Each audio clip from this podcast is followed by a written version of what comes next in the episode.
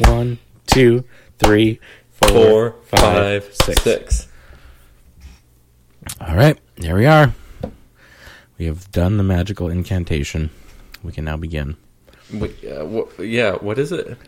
I feel like we just performed a um, some kind of like w- weird um, witch ceremony or something very like ritual, some weird ritual. Uh, yep, Yeah. That's exactly what was happening.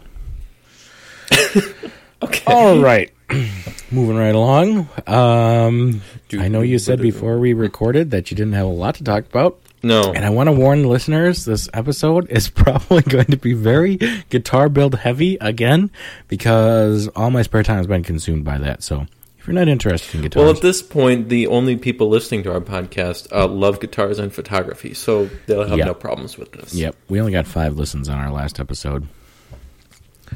We had 15 listens listen on our film scanning episode, which just Oh, is crazy see. to me that people are actually like reading the titles of these and selecting some of them. I I mean, I, you know, I read titles on the podcast. You know, if I'm exploring a, a new podcast, I, Yeah. you know, or one Yeah, that I don't listen to often, The fact that somebody found our podcast in the first place to even look at. it's because film is making a comeback, dude. I suppose. Oh, we should. Yeah, we should jump on that and start doing more. jump, jump on the uh, the trend, Yeah. What capitalize on it. I uh, I identified a new trend the other day, and I can't remember what it is anymore. Okay. of good that does. I've Well, never been one to keep up with the trends, mind. so when I catch on to them early on, I always am like, "Oh, hey, look, there's a new trend starting. This is gonna burn out in about two weeks." I look at trends in two ways. Uh, number one, I uh, usually laugh quietly to myself about how silly they are. Yep. Um, and then number two, I think about great ways people could capitalize on the trend Ah. uh, and profit off of it. Oh, NFTs. course, I don't do Everybody, anything about it. everybody. The, the new buzzword is NFTs or non-fungible. so dumb. We could get into a lengthy discussion on that. Um, Do you want to? I don't know nearly enough about it to do that. no, yeah. I just started watching the Steve Mould video on them. They do sound rather ridiculous, What but they do. mhm. I don't know enough about them to criticize them just yet. Anyway, The name so- sounds like it, it has meaning to it. yes, um, Although it really, uh, it really just means one of a kind, I believe. yeah, non-duplicatable, basically. Unique, original, Yeah, etc. uh huh. like you and me. Um, Oh, wow. all right, moving right along. I'm non, Oh. fungible. I was kind of thinking about how old film photos. Well, I mean, any photo that's printed out and is the only copy of is non fungible, especially if it preserves a moment in time. You know, like if if the negatives are Wait a second. Don't all photos preserve a moment in time? Well, yes, but what if you have a photo of just a design that could be easily recreated, or Hmm. you know something that could be like a digital image, for example. That's the wonderful thing about negatives Mm-hmm. is is how non fungible they are. Like Well- it's the actual original silver halide crystals Yeah, it's true. getting it on silver. Versus if you you- just have the digital file, it just you know you just Yeah. copy paste copy paste, and now you've got like ten photos there, like the identical bits. yes, bytes. but you could make duplicates off of that original. You could, but could you make a duplicate negative? Well, I don't think you could make a duplicate of anything if you start digging down far enough. okay, within a, some reasonable bounds. Well, there's there's the uh, problem. You have to see what those reasonable bounds are. Um, because anything, if you dig deep enough, is going to be unreplicatable. But Yes. you know, to all normal perception, there's plenty of things that are not duplicatable. Um. So yeah. Anyway, So your I love guitar is non fungible. yes, it is. Um, Okay, carry on, carry on. Enough sidetrack. anyway, I love how old photos just preserve a moment in time that we will never go back to. And when the photo's just taken of you, you don't think much of it, but then you look back on it. There's so many memories, and you think all these people were together at one specific physical location at a specific point in time. It is cool amazing. it is amazing how much a photo, even the, a photo, like if you were associated with that photo, your brain fills in so much that the photo doesn't even contain. So it's also interesting that two different people could look at the same photo and have different, you know, their own different feelings. Yeah, it sparks so many memories. Mhm. All right, well, um, this has been uh, An excellent. NFTs with Christopher and Cody. Tune in next week to uh, uh, hear our, our thoughts on investing. No, I'm just kidding.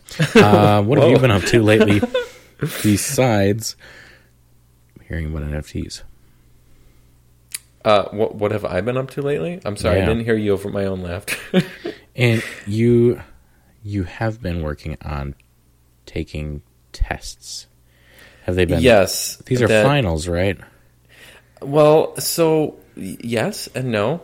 I took no, I took two two exams just recently this past week that were um I don't know if I always thought midterms meant like the exams like that are in the middle of the semester that cover the first half of the semester, but some Mm-hmm. people I think talk about them as just any exam that's not at the end of the school year, which is Yeah. kind of odd. Anyways, yeah, so I took a couple of those, and then I have my fi- my finals are actually starting. I'm having one early because he's offering it early, so why not? So I'm having it tomorrow, and I have two next week. Hmm. But yeah, wrapping up school, and then I'm gonna be. Um, I'm, I have an internship, which I'm really excited about. That I start right after that. Oh yeah, let's talk about that. Yeah, let's wait to talk about it though for like a separate episode because I'm sure I'll have tons to talk about once I'm actually there and have experienced it. But it will be a fun episode. Absolutely. All right. Uh, what exams have you taken? Um, circuits and Okay. linear algebra, Excellent. which is not it's not like high school algebra because some people hear algebra and just think what they did in high school, but it's like on a whole never, another level and everything's a matrix, which Fascinating. know about Moving right me- along. yeah okay moving right Just along. kidding. Uh, no, no, no. I have more important. interesting- I have more interesting things to talk about because Okay, I I have been working. if- If there's something interesting you want to tell us about that, I'd certainly be all ears. No, but thank you for keeping me on track here. As you know, I like to witter. Uh, I have been doing some interesting things for my design team, which is uh, my drone design team. We're going to a Ah, drone competition in about a month, a little over a month. Um, I've been working on a path planning algorithm. Uh, it's called, for the nerds out there, it's called Informed RRT Star. Uh, basically, it's just a sampling based algorithm that uh, basically samples points in a defined space and generates a graph. Uh, And then you can use different uh, other algorithms to calculate the shortest path within that graph. And it can be used to navigate um, around obstacles in a certain space. Um, and it's really cool. And I honestly kind of blew myself away that I was able to uh, make it work because I at the beginning of uh, at the beginning of the semester I thought it was going to be way too advanced for me, um, but I actually was able to learn and understand it. So. Um, Informed RRT star, if you want to look it up, or just RRT is kind of the base for the algorithm. Um, but there's plenty of cool um, videos on YouTube explaining it uh, with some fancy animations. So I would just check it out there. Alrighty. Now you talked to me about this a little bit. Why does the uh, you you did explain this is for the drone team, right? Yeah, so this is for the drone. It, it has to avoid obstacles getting from a point, one point to another. Yeah, and so you explained to me, but maybe explain to the listeners why the drone needs to decide this for the competition rather than you just telling it what to do ahead of time. So it's completely autonomous. So basically, at the, we have um, I think the competition lasts about forty minutes, with half an hour um, of that time being in the air, and we have to go and do a bunch of different things within the competition. One of the things dropping off a payload, uh, doing some aerial mapping stuff like that. But all the time doing this autonomously, meaning no, there's no human pilot on the ground controlling this, like you're like a DJI drone or anything. It's not like that. Um, it's all flown by the computer, and it just has to make these decisions on its own, avoiding obstacles while it goes and does other things. How quick is it at deciding the shortest path? That is a good question because you would think computers are really, really fast, right?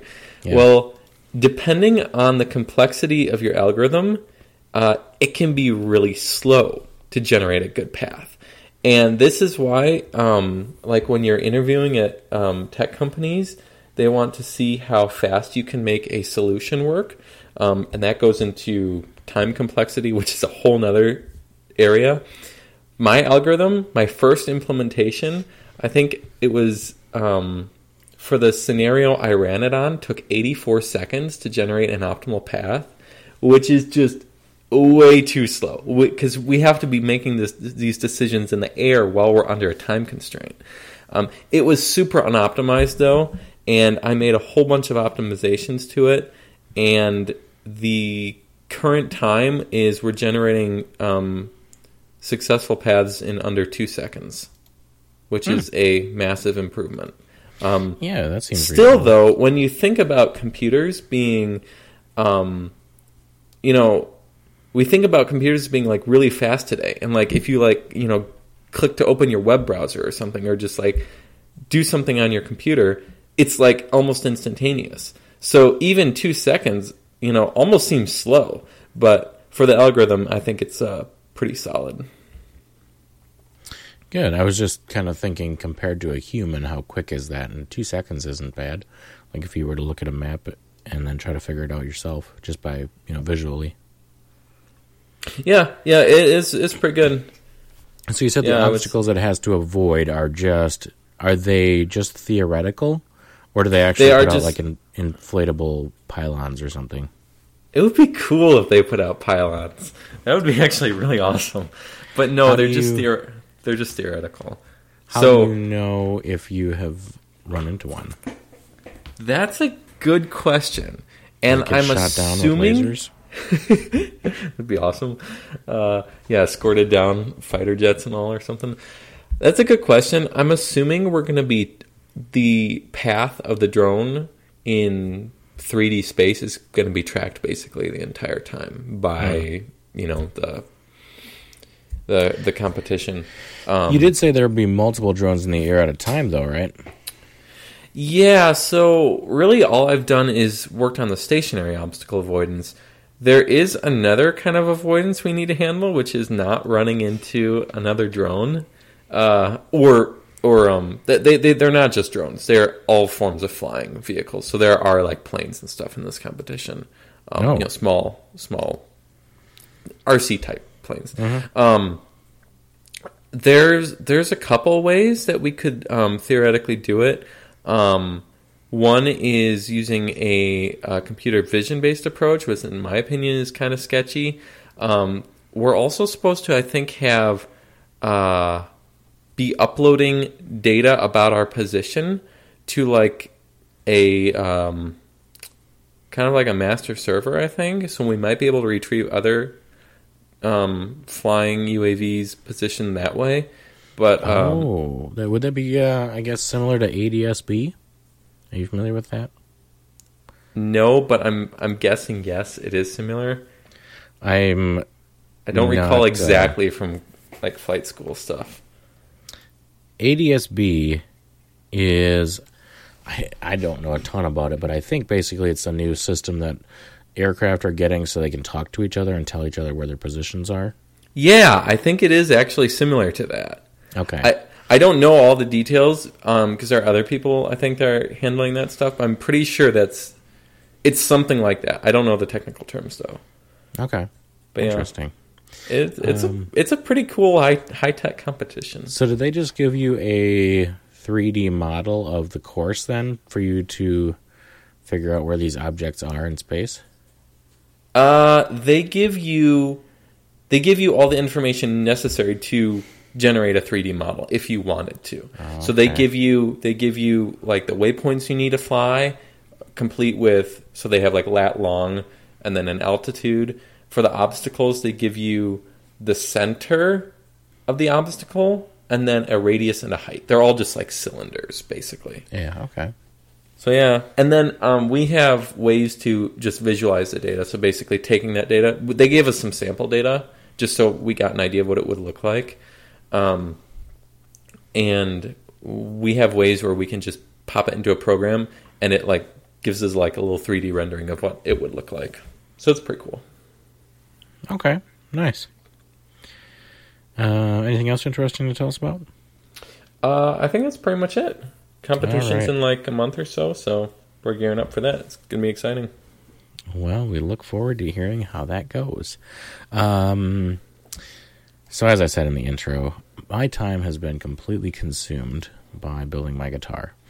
So, here we go again talking about my guitar build.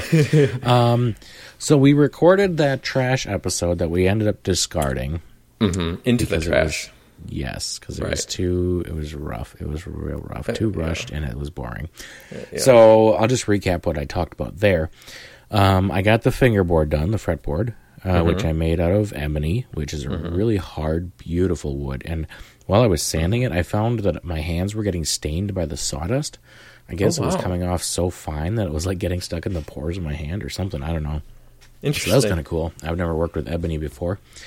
I cut the fret slots with the, by hand with a fret slotting saw, um, and I made that miter box that I think I told you about in a previous episode. I made that out of three quarter inch plywood, um, and after uh, the third attempt, I was finally happy with. I made the first one. I was going to. I think uh, my plan was to measure out where the frets were going to go. I don't remember exactly what I was thinking. I ended up buying a template. Basically, it's a, a flat piece of metal, probably two inches wide, and it's probably 24 inches long. And it's got notches on each side for different scale lengths. Um, I chose the one that was closest to my Fender guitar so that the cording will be the same. Um, Is that just what is? Can I ask what the variation is between those scales? Um, I think it's just basically how far your saddle is from the nut. Okay, so it's a little bit of variation there. so, but in the end, so it's just based on the rest of the guitar build. But in the end, they should all pretty much sound the same. I think they'll all sound pretty similar. Um, the frets are just a little closer, a little farther apart. Is basically Okay. the only difference. Um, I think I chose the twenty five point four three or something like that, twenty five point five, somewhere around there. It was very close to Fender, but it's not exactly the same. Okay, Um, so yeah, I think everybody's just got a little bit of variation. I couldn't tell you exactly, but I think there's a couple of different scale lengths used. okay, Very minute differences. Anyway, it's uh, like I said, it's about two inches wide by 24 long. It's got notches along each edge, so I could do two different scales if I wanted to. Comes with a little tiny pin that goes in the bottom of the miter box, and then that flat piece of metal, the, the uh, template. Use double-sided tape to stick your fretboard to it, and then uh, it just indexes off that pin, so it'll always move it whatever set distance from the slot or from where the saw is, and then you clamp it down, saw your slot, move on to the next one, and so on and so forth.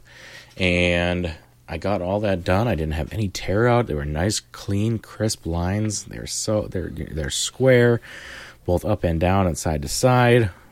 that sounds very pleasing. It was it was a very satisfying process. Um, then I stuck it to a piece of wood by with double sided tape and clamped it in a, that in a vise, and then I used a long sanding block with 40 grit sandpaper to. I think I used planes first to kind of get a, give it a little bit of a radius, and then I just used that long piece of uh, that long sanding block to give it the, the radius. I think we talked before about how the fretboard has a radius that kind of matches the radius of your finger when you're barring a chord, which means just basically pressing down all the strings at once.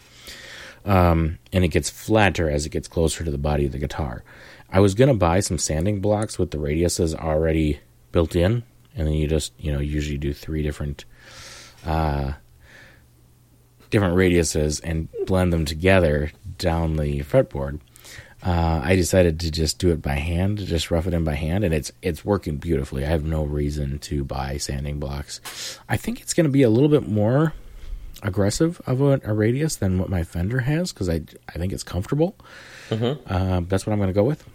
Nice. And I've got the neck pretty well done. I need to reroute the uh, tenon part of it that would slide in with the guitar body because I cut that by hand or with you know freehand with a bandsaw. Mm-hmm. It's rough. I intended to clean it up. I think I'm going to try to just make a little jig for using the router on it. I need to actually make a dedicated jig for cutting these because I, I do intend to build more guitars. It's just it's a complicated jig and I was hoping to get away with not needing one, but I'm gonna need one, so I'm gonna build that in the future. Um, You have probably spent more time building jigs than actual guitar. yeah, I build a little bit, and then I build a special tool, and then I build a little bit, and then I build another special tool. I've probably spent close to just about as much time building tools as I have building the guitar itself. but it'll all pay off when I become a world famous guitar builder and I'm making Yes. millions, millions Yes. per guitar. Yeah. Mhm.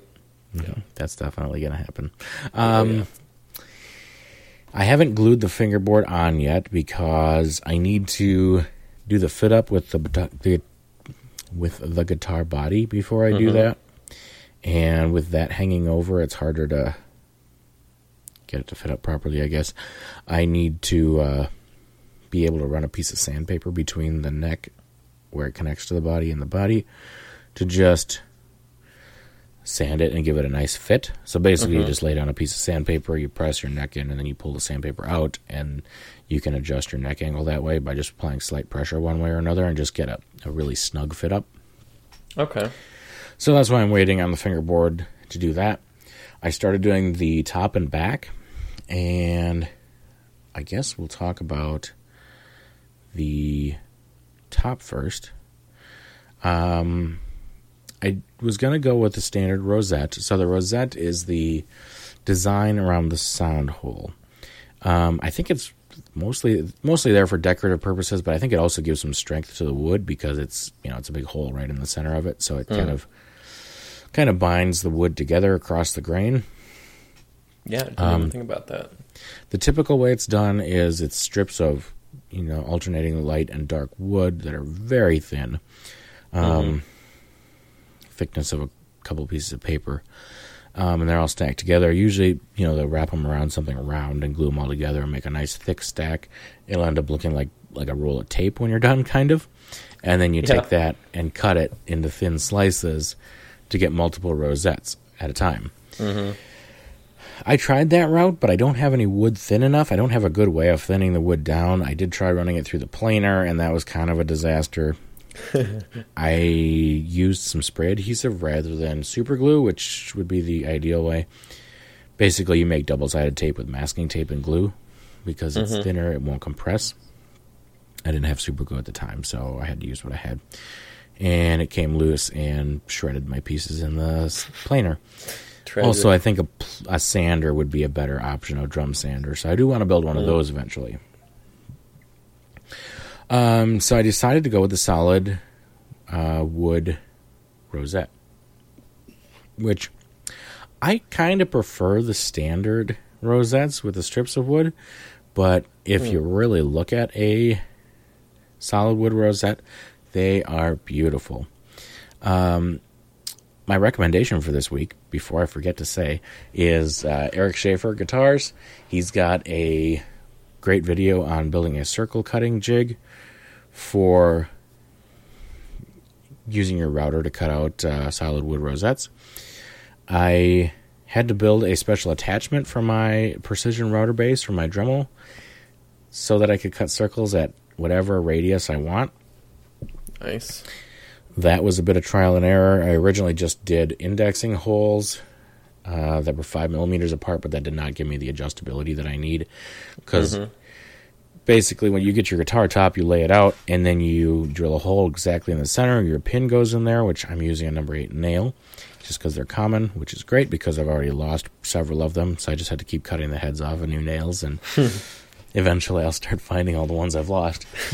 Um, That's what. so I just think. made that. It's basically just a piece of plexiglass that screws onto the bottom of the router base, and then there's a hole for the the pin to go through, so that Mhm. it can rotate around that. Mhm. So you carve out your channels in the guitar. Uh, usually do a couple of passes to get to depth. Uh, I think generally two thirds to seventy five percent, somewhere in there, three quarters, um, is about how deep you go.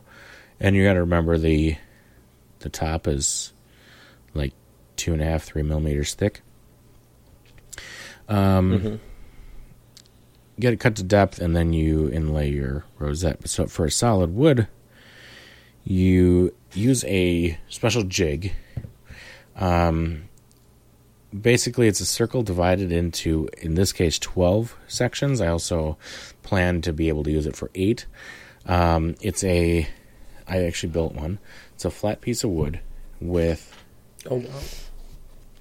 a piece of plastic on the top of it just to give it a nice flat smooth surface Mhm. and then there's a disc of plexiglass in the middle that's held down with three socket head screws that can they're countersunk so they can fit in with the in the plastic so that they're f- completely flat across Mhm. and then there's a, that indexing hole or pin, a hole for the indexing pin right in the center that you can uh, mount your router base to. So you get your wood thickness. You want it evenly thicknessed, about three three millimeters thick.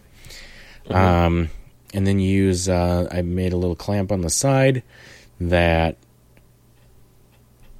is made of plexiglass. It's cut into a wedge shape, and it's about a twelfth of a twelfth of a circle. I just went on to, uh, I think Excel and created a pie chart and printed that off, and then I used that Nice. to, um, I, I used it, or I, I made one with twelve segments and one with eight segments. So that's how I got this, rather than trying to sit down with a compass and mark everything out. I was was much- wondering. much quicker to just do it this way. Mhm. And I didn't have to double check everything, it just printed out correctly. So I made that wedge that represents a section of that circle. So then you just take your fret saw and you cut wedges of wood and you clamp them under the center piece of plastic with those three screws.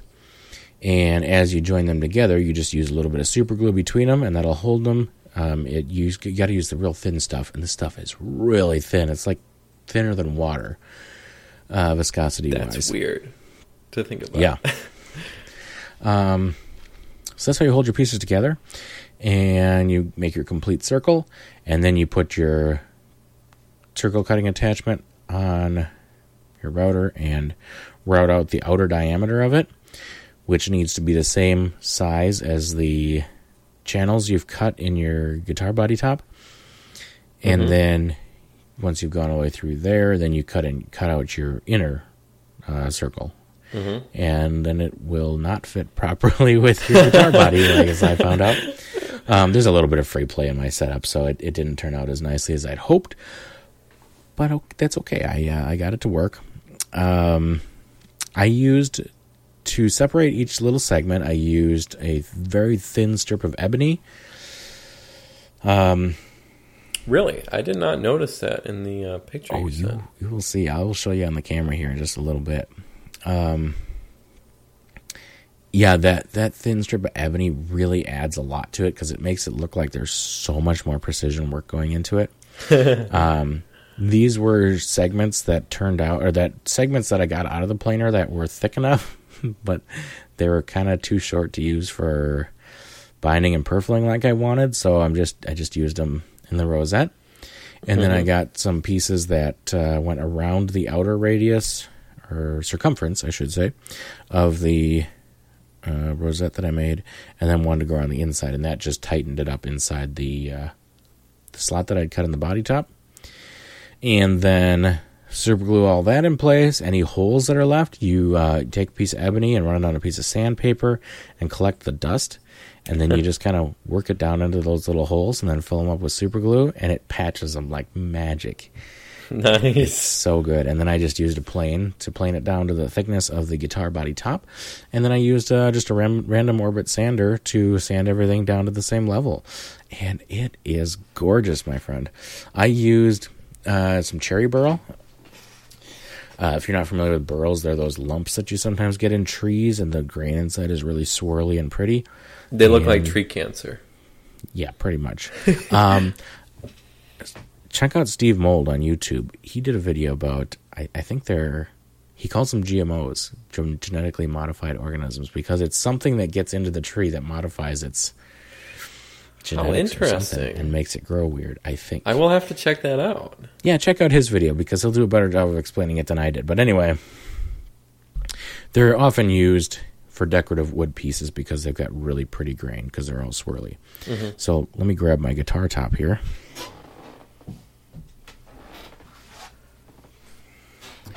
And show you on camera. Oh wow! Oh, it looks so good. Oh, I'm trying to like show you and see what I'm showing you because uh, I'm blocking the camera with the body here. Let me move I- it over. well, just look through the sound hole, man. I tried. Wow. So yeah. So I basically It's so beautiful. I wish I the audience could see what I'm seeing right now. Yeah, if uh, if the producer of this show was uh, could be bothered, he would put some photos of this on the in the show Oh notes or something. man, but, it uh, just looks amazing, even in the terrible webcam quality. Uh-huh. Like, wow, that is So- so, pretty. yeah. Thank you. Um, I'm the producer of the show, by the way, so that's why I'm making fun of myself because I, I can't be bothered to put photos in the show notes. um, I cut them on the bandsaw and I book matched them just like a guitar top would be. So you slice it and then you fold the two halves apart so they're almost mirror images of each other. Mhm. And then I cut those into wedges so they they fit together, and then each one is separated by that thin piece of ebony. Mhm. And then I just went around in a circle, and it's just cherry burl all the way around. It's cherry burl that grew on my parents' property. All the other wood is stuff that I've bought, so it's really cool to have this special piece of home. That is really nice.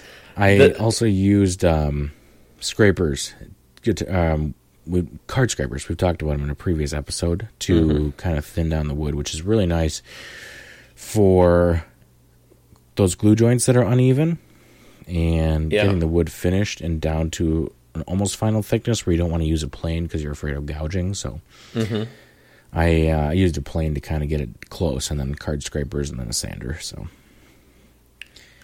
The ebony uh, between the, the the tiny ebony strips between each segment, I didn't realize that's what that was in the picture you had originally sent. I guess I had thought that I was just seeing a distinct line where the cuts were. Yeah. But now that I, I'm realizing that's what it is, it really makes it pop. It's Uh-huh. a really good addition. And if you don't know how it's done, it looks like somebody was there with just a tiny, like a little uh, tweezers, just setting these tiny pieces of wood and laying this thing. Yeah. It's, you know, once you know the magic behind the scenes, it's a little less impressive, but it still looks really cool. Mhm. So that's my top, and then um, my back here I've been working on. So the back is so the top is uh, spruce. I don't remember if it's Sitka Okay. spruce or what it is. Um, and then the back is rosewood. Mhm. And so I did another inlay back here where I have bird's eye Oh, maple. wow. Oh, And- man, that looks so pretty. I did an inlay of it's a it's a wedge. It's a little wider at the top and it gets thinner as it goes down. Two reasons. One, I think that just looks cooler than just Mhm. like a flat, flat, uh, straight back strap. Yeah. Um, and it's I would say a little bit, well, maybe a little bit easier to fit up. Uh, basically, I just clamped this down to the workbench with a straight piece of wood as my guide, and then I just ran my little router along it to get a nice straight edge. Mhm. Cleaned out the middle. That was a little bit nerve wracking because I did that by hand, and I was always afraid it was going to catch and run through the side of the wood and gouge it out. But thankfully not. I found out you want to cut scary. across the grain because you don't want long strips of wood that you're trying to cut with the grain because they end up tearing through because you're, you're doing Oh, about the yeah. same depth. You got a millimeter to a millimeter and a half of wood at the bottom. It's very thin. I actually went through in a couple of spots. I can show you the patch I did. Really?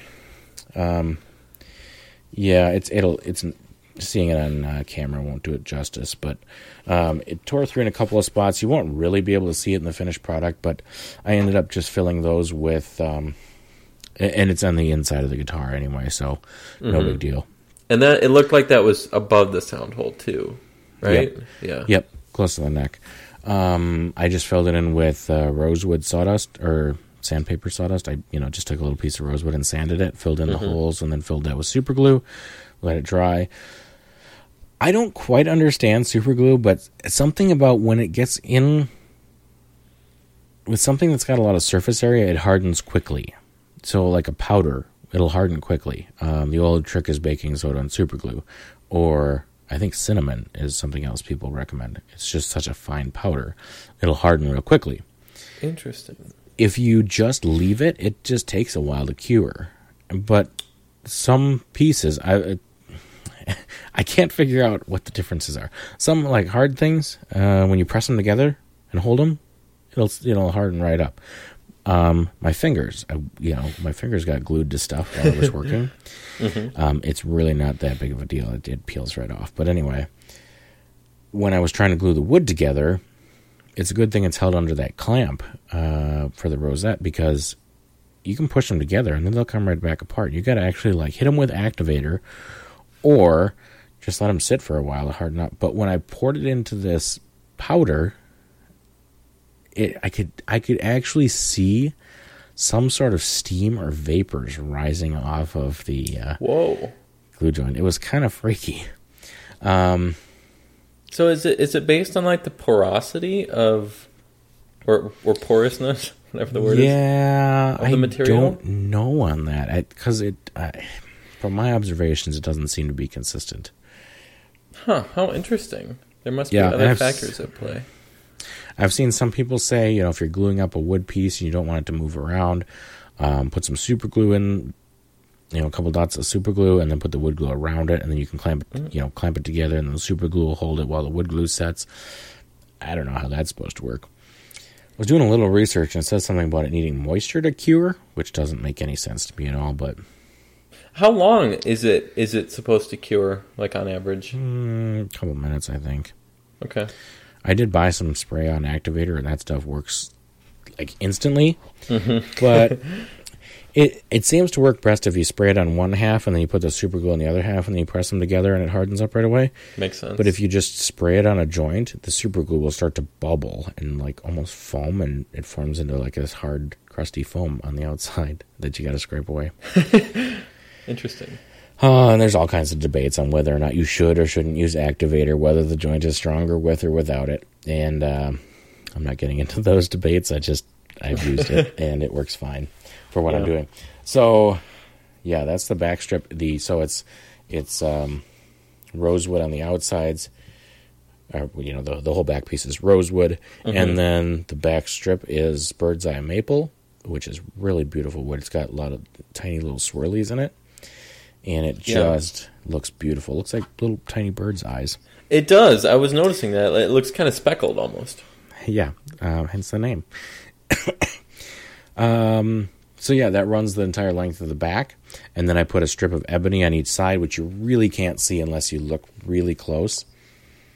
But I think it adds just a, a nice little, very subtle touch Yeah. that just makes it. It gives it that little extra look of care. Hmm And then I did the same thing where there was, you know, there was a couple of little gaps. I just uh, put some ebony sawdust in there and uh, used the super glue and then scrapers to clean it up. And voila, it looks beautiful. Um, and then I finally got around to bracing the uh, inside. I see that. So I have some radiusing dishes. I think I've talked about those before. One's a 15 foot radius and one's a 40 foot radius. They're just round pieces of wood with a dish cut into them by a CNC router. Uh, it was like 160 bucks for the pair of them, but hopefully I'll build lots of guitars and it'll make it worth it.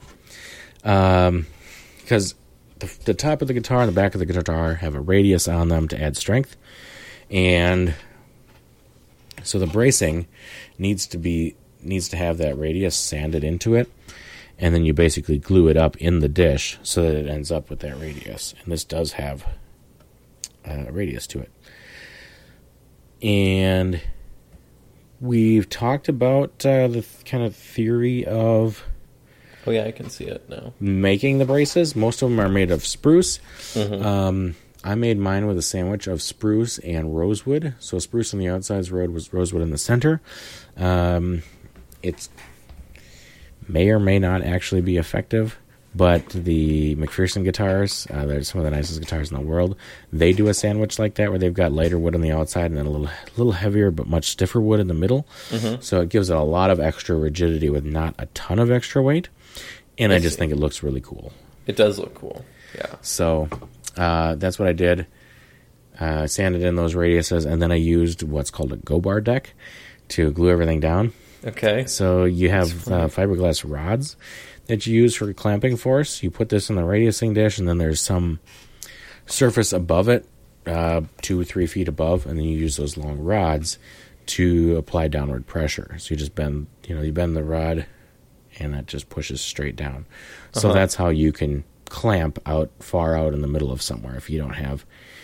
You know, you don't have to have a clamp that reaches from the bottom of the table all the way around out the edge and then to the center. Interesting. So I, uh, so yeah, that for for large flat pieces that works great, and I think that's how I'm going to attach the back and sides together, and the top and sides as well. Okay. Um, I just got some of those fiberglass marker rods that you can get for like your driveway with the reflectors on. Mm-hmm. You can buy a Go Bar deck, but it's like a couple hundred dollars, and it's like a, a metal frame thing. I just used my workbench, and then I put a shelf above it, about two feet above. A little mishap I ran into is I put some weights up there, and I just put two little finishing nails in to hold the board down so that it wouldn't, Oh, no. wouldn't slide around. And apparently the weight was not nearly enough, and so it was mostly just holding on by the pressure from the nails. And all of a sudden, the nail let loose. One of the nails went loose, and all the rods. I was like three quarters of the way done. All the rods went flying. Oh no. So I've got probably close to 100 pounds up up there now, and uh, it worked the second time. I just took some little blocks of wood and used double sided tape to uh, make little barriers so that the uh, braces didn't try to walk off their marks uh, while they were gluing up. You know, because you got all that Okay. pressure. If there's any sideways pressure, which there would be because it's got a radius to it, it's not just a square square glue up. Uh, they're going to try to slide around because that Mhm. glue acts like a lubricant.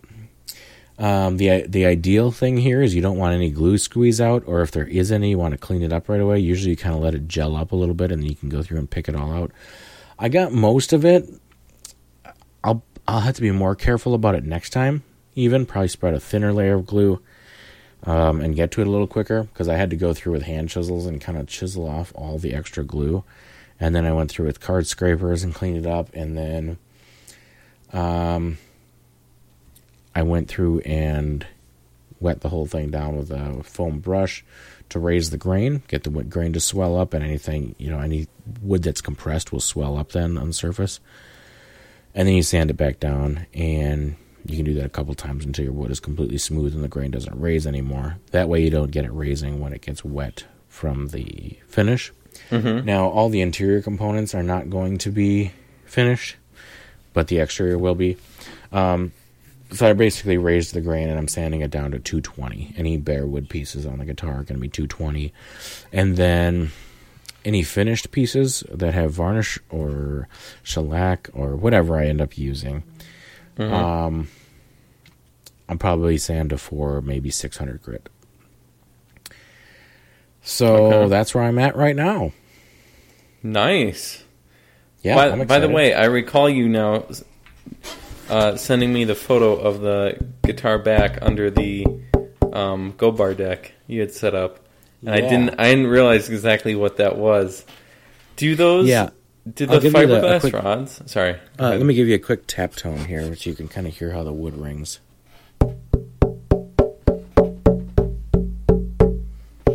Uh, it's not coming through very well. Okay, well, I'm sure in the recording you'll be able to hear it. Um, I'm no expert, but um, I'm trying to at least familiarize myself with what the wood sounds like, Uh huh. and then I can correlate that to how the guitar sounds later, and hopefully train my ears to know what sounds right. There you go. Um, there's a process called voicing the guitar, where you basically tap on it and hear the tones, and you shave a little bit off of the braces, and if you know what you're listening for, you can get it to sound just right. Uh, usually, that's done with just the top of the guitar. So I need to study up on that. I haven't done that yet. I'm gonna hopefully my next couple days off here. I'm gonna work on bracing the top, which is far more complex. The braces on the backs just go across in like like ladder rungs, basically Uh huh. whereas the top it's got an X brace uh, that crosses just below the sound hole, and there's a couple of braces that go across the top, and then a couple of smaller braces near the bottom and the lower bout, which is the the round area, and then a couple of finger braces as well. And then some people like cheap guitars that you you know were mass produced will just have straight rods or straight braces. Um, some people cut little, for lack of a better word, arches into them to take away a lot of Okay. unnecessary wood. Basically, the way a bridge is built, so it still Uh-huh. gives you the strength, but it's got a lot less wood to it. And then that's kind of where the voicing comes in. Um, they basically start off as rectangular pieces, and then you round them so they're more bullet shaped, I guess, near the top, more pointy. Um, and then you can cut those arches in, and you want those to line up with nodes of where it's vibrating, because Okay. uh, Yeah. we talked about this before. You kind of get a standing wave in the wood, Uh-huh. and where those node points are is where your braces can go, because that's not that's where it's not going to interfere with the vibrations. is Designing guitars is. It's yeah guitar design is crazy because you want you want strength but you also want it to vibrate anything else in engineering basically you want it to be strong and not vibrate guitars you want it to be strong and Except vibrate. bridges. well you you don't want bridges vibrating You want them. You want some amount of sway in them. See latest Tom Scott video.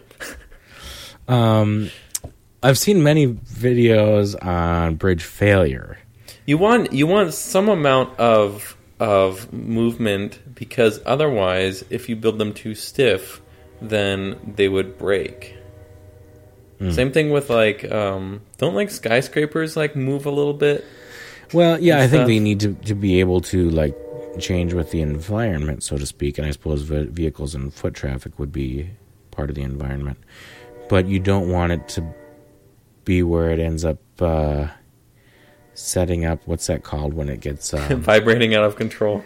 yeah, when it get has, ends up with like a feedback loop of Something like that. ends up vibrating itself apart. Yeah, I've seen some crazy videos. Oh man, I wish I could remember what it's called because you s- you sound Yeah. super smart when you can bring up the term. There's there's called, some special think. term for it. I know. I know what you're talking Yeah. about. Anyway, but yeah, you still don't you don't want your bridge to vibrate though.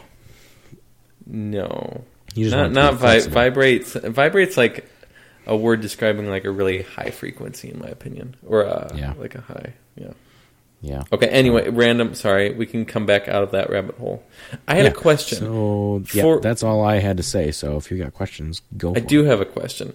When you talked about shaving the, um, the sorry, what are they called again? Um, the braces. Braces? Um, is that done bef- like just purely based on tapping each the front and the back independently before like gluing it up to make the final guitar? Because once it's glued, you, you wouldn't take it apart, would you?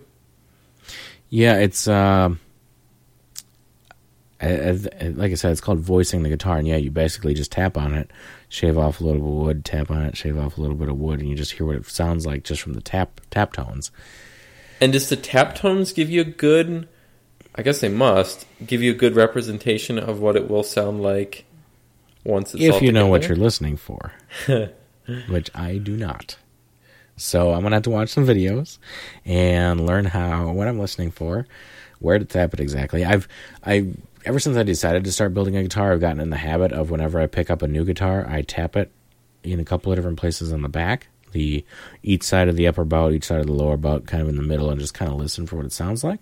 Uh-huh. And then I do the same thing on the front for I bet people that- think you're an absolute pro by you doing that. most people I explain to them what I'm doing so they don't think I'm some kind of lunatic. um, so I've started to kind of hopefully train my ear there. I still couldn't tell you just by listening to that what the guitar's going to sound like, but I'm trying to build that memory bank. Um, back in the early days of building guitar, it's it's actually interesting. Guitars are not as old as you'd think. Um, I think back in the early 1900s is kind of when. Boy, people are going to get mad at me if I get this wrong. I think it was Martin that kind of introduced the guitar as we know it today Okay. in the U.S. It's like a, it's like a U.S. thing. really? Uh, is where guitars started, I guess. Yeah, and then I think Martin kind of mass produced them and found a design that worked. Um, apparently, during the World Wars, there were some guitars that got turned out that weren't the greatest because there were shortages in workers and there weren't the greatest workers working on them. Mm-hmm. Um, at least that's what I understand from watching one video about repairing a uh, an older guitar from war era. Is the guy was talking about how it's uh, a bit out of tune because the intonation wasn't done correctly, which is a whole other thing we can talk about when I get to that point. Um, oh, so what I was saying is in the early days of guitar building, because obviously, you know, there's been stringed instruments forever, and Right. they've just kind of evolved um, over the years. And guitars are, as we know them today, the dreadnought guitar is, you know, a little over 100 years old. Um, so in the early days, what they used to do is they would take a little thumb planes. I don't remember if I showed you mine. Um, that's what I'm. That's what you use to shave the wood down. Okay. They're just tiny little planes, maybe inch and a half, two inches long, with a tiny little blade Okay. and that's what I've actually been using on the sides of my guitar. Actually, I should talk about that. I had the radiusing dishes I told you about, coated them with sandpaper. My sides are glued together. I told you about that. I think um, you got the the two blocks holding the ends, Yep. and then so I've just been working on radiusing that now in the sanding dish by just turning it back and forth, back and forth, and then I've just you know I'll mark it with chalk, and I'll sand it and see where the high spots are, and then use a thumb plane to plane down that wood just to remove a lot more wood quickly, and then I'll put it back on the you know mark it with chalk again, sand it again, and I've got it pretty well shaped. Next, I got to work on the curved lining. Okay, And that's and that's the outer. Uh, yeah. yeah, strip. So the curved lining is what goes inside the guitar. It gives you extra Oh, that's surface right. between the back and the sides. I was con- The- mixing that up with the the decorative. The binding, binding, Binding. and purfling. Right. Okay. Okay, sorry. Um, so they did what I think they would call call it scalloping, where they would string up a guitar, see how it plays, and then they would go in and they'd start shaving off. You know, they'd reach through the sound hole and with a, the thumb hmm. plane and start shaving off wood, and then they'd string it oh. back up again and play it, and then they did that over and over and over until they got what sounded nice, and uh-huh. then you know they eventually would take the top off and see what it looks like, so then they could just then start building that brace design into their guitars ahead of time. That that's cool. Yeah. So now I think I'm done. That's about all I got to say about guitars. As a computer scientist who writes a lot of code to solve my problems for me, it's amazing to think about people making guitars and other musical instruments, um, and and you know solving the problem of like getting the perfect uh, you know structural pattern to Yeah. get the vibrations correct. When now today I just think about oh you could just like do some kind of analysis in a program and see some kind of highlights indicating you know the optimal. But Yeah, yeah, and it was all done by think- hand back then. You would think, well, yeah, and you would think nowadays they would run that stuff through computers and have an exact answer on what brace pattern is the best. But companies are still coming up with new bracing patterns. It's crazy. Really? Huh. Yeah, Um, I mean, I don't know anything about it. I'm just like imagining that as being a possibility, but that's Plus- cool. Every piece of wood is a little bit different, and True. Mm, yeah. Um, every species of wood is different as well. So Yeah, I guess I would Um, imagine. I mean, for the really premium guitar- premium guitars, I guess they're all built custom you know, to each to to work best with each you know piece of wood and everything. I guess so. I don't know. Anybody out there uh, has eh, access to a eh. professional, uh, like a really nice guitar factory? Um, eh, hook me up. I'd love to go on a tour. I, have you ever have you ever been on a guitar factory tour? No, I live within reasonable driving distance from the McPherson Guitar Factory. We tried to get in touch with them to set up a tour, and they said they don't do tours anymore because there was too much demand and they weren't getting any work done. So now they will give you a tour if you buy a guitar, and I think they're somewhere in the seven thousand dollar range. So, oh my goodness.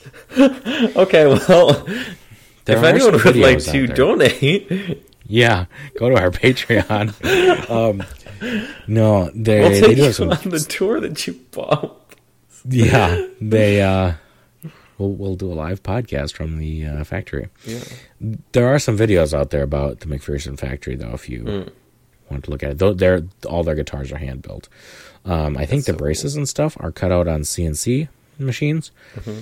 but um, yeah, I think everything is fit together and cut. Besides the braces, I think just about everything else is cut and cleaned up by hand. So there's some really beautiful guitars as well. So and now I understand the price tag.